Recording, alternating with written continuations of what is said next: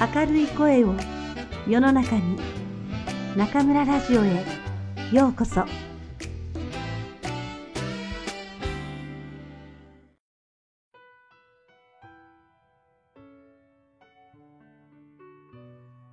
自分らしさはいらない。松浦弥太郎。心で考えるためのエンジン。心で考えて暮らす。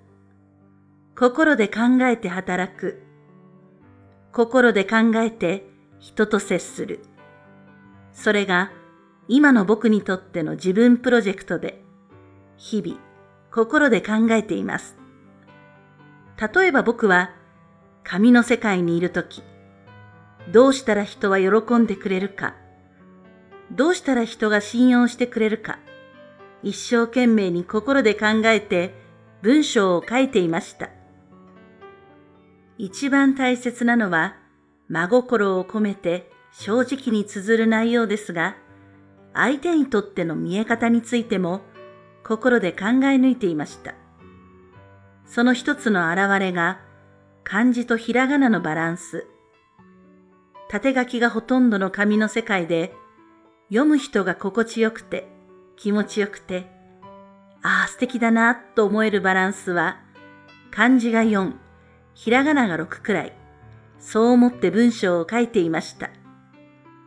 もしも僕が頭で考えていたのなら、これをどこに行っても当てはめて、絶対のルールにしたことでしょう。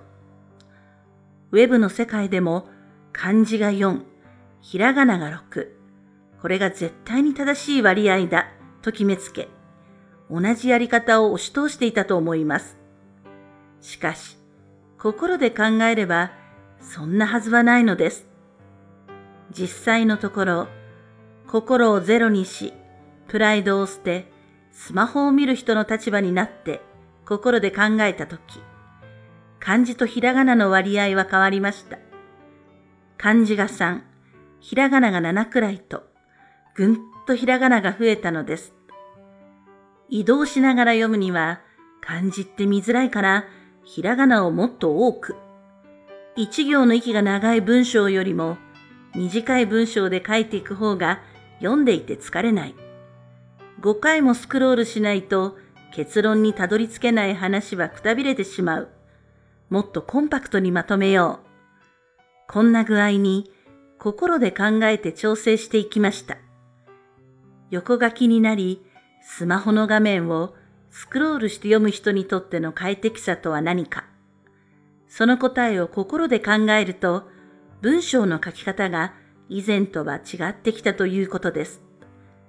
結論は違っても、どちらも僕の心を働かせて意思決定した末に生まれた方法論です。松浦さんの文体、なんか変わったみたい。松浦さんでもこんな文章を書くんですか？いささか違和感を抱いて、そう言われることも稀にありますが、僕にとってはどうでもいい話です。文筆家としてのこだわりなどありません。読む人が移動しながら読んでいて気持ちいいと感じてくれること、文章を読んで何かを感じ取ってくれることが大切で、松浦弥太郎らしかろうとらしくなかろうと、どうでもいいのです。文章は書いている自分のためのものではなく、読む人のためのもの。だから自分らしさなどいらないと思っています。そして不思議なことですが、どんなに文体が変わっても、文章の雰囲気を変えても、やっぱり松浦さんらしいと言ってもらうことがほとんどです。それは多分僕が心で書いているから。自分のことを例に挙げましたが、これは僕に限ったことでも、文章を書くことに限った話でもありません。心を使っている以上は、何をやっても、どんな形になっても、その人らしさはちゃんとそこに表現されます。心を使えば、自分の表現が広がるし、自分の幅も可能性も広がると言えそうです。感受性と想像力と愛情を、この三つがエンジンとなって心は働く。僕はそう思っています。自分について思いを巡らせ、心を内向きに働かせても自己愛が膨らむだけです。そこに喜びがあったとしても自己満足という小さなものです。しかし、相手について、世の中について思いを巡らせ、心を外に向かって働きかけていくことで、人とつながれば、相手が感動してくれます。感動し、相手も心で考えるようになります。すると、そこから生まれた何かが、いずれ自分に返ってきますし、世の中全体を少し良くしてくれます。外に向かって心を働かせるためには、周りの様子や相手の気持ちを察する感受性が大切です。あ、こんな変化がある。この人は今、こんなことに困っている。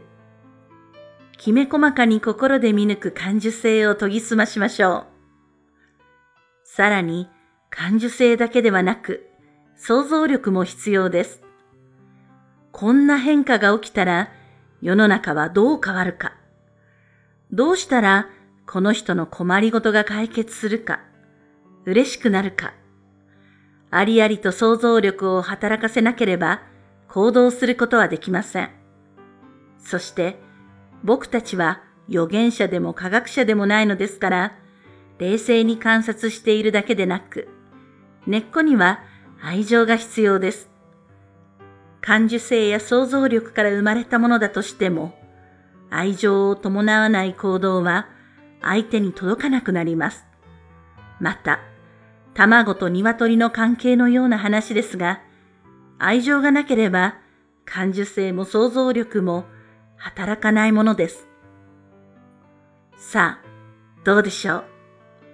心で考える世界とはどんなものか伝わったでしょうか？心で考える世界に足を踏み入れる準備はできたでしょうかずっと休んでいた心を使い、いろいろなことを心で考えれば違う景色が見えてきます。世界も、出会う人も、あなたも変わっていくはずです。心には限界がないから、心で考えれば自分の枠を超えられる。より大きな夢や目標を現実にすることもできる。成功した人は自分の中の心で考えるスイッチをオンにした人。自分のメモリを一旦ゼロにしないと新しい発見はできない。自分らしさを捨てることは難しいが、捨てた時の軽やかさは素晴らしい。心が解放され、伸びやかに心で考えられるようになる。正しい道を選びたいなら、意図的に心で考えて意思決定をすること。感受性と想像力と愛情。この三つがエンジンとなって、心は働く。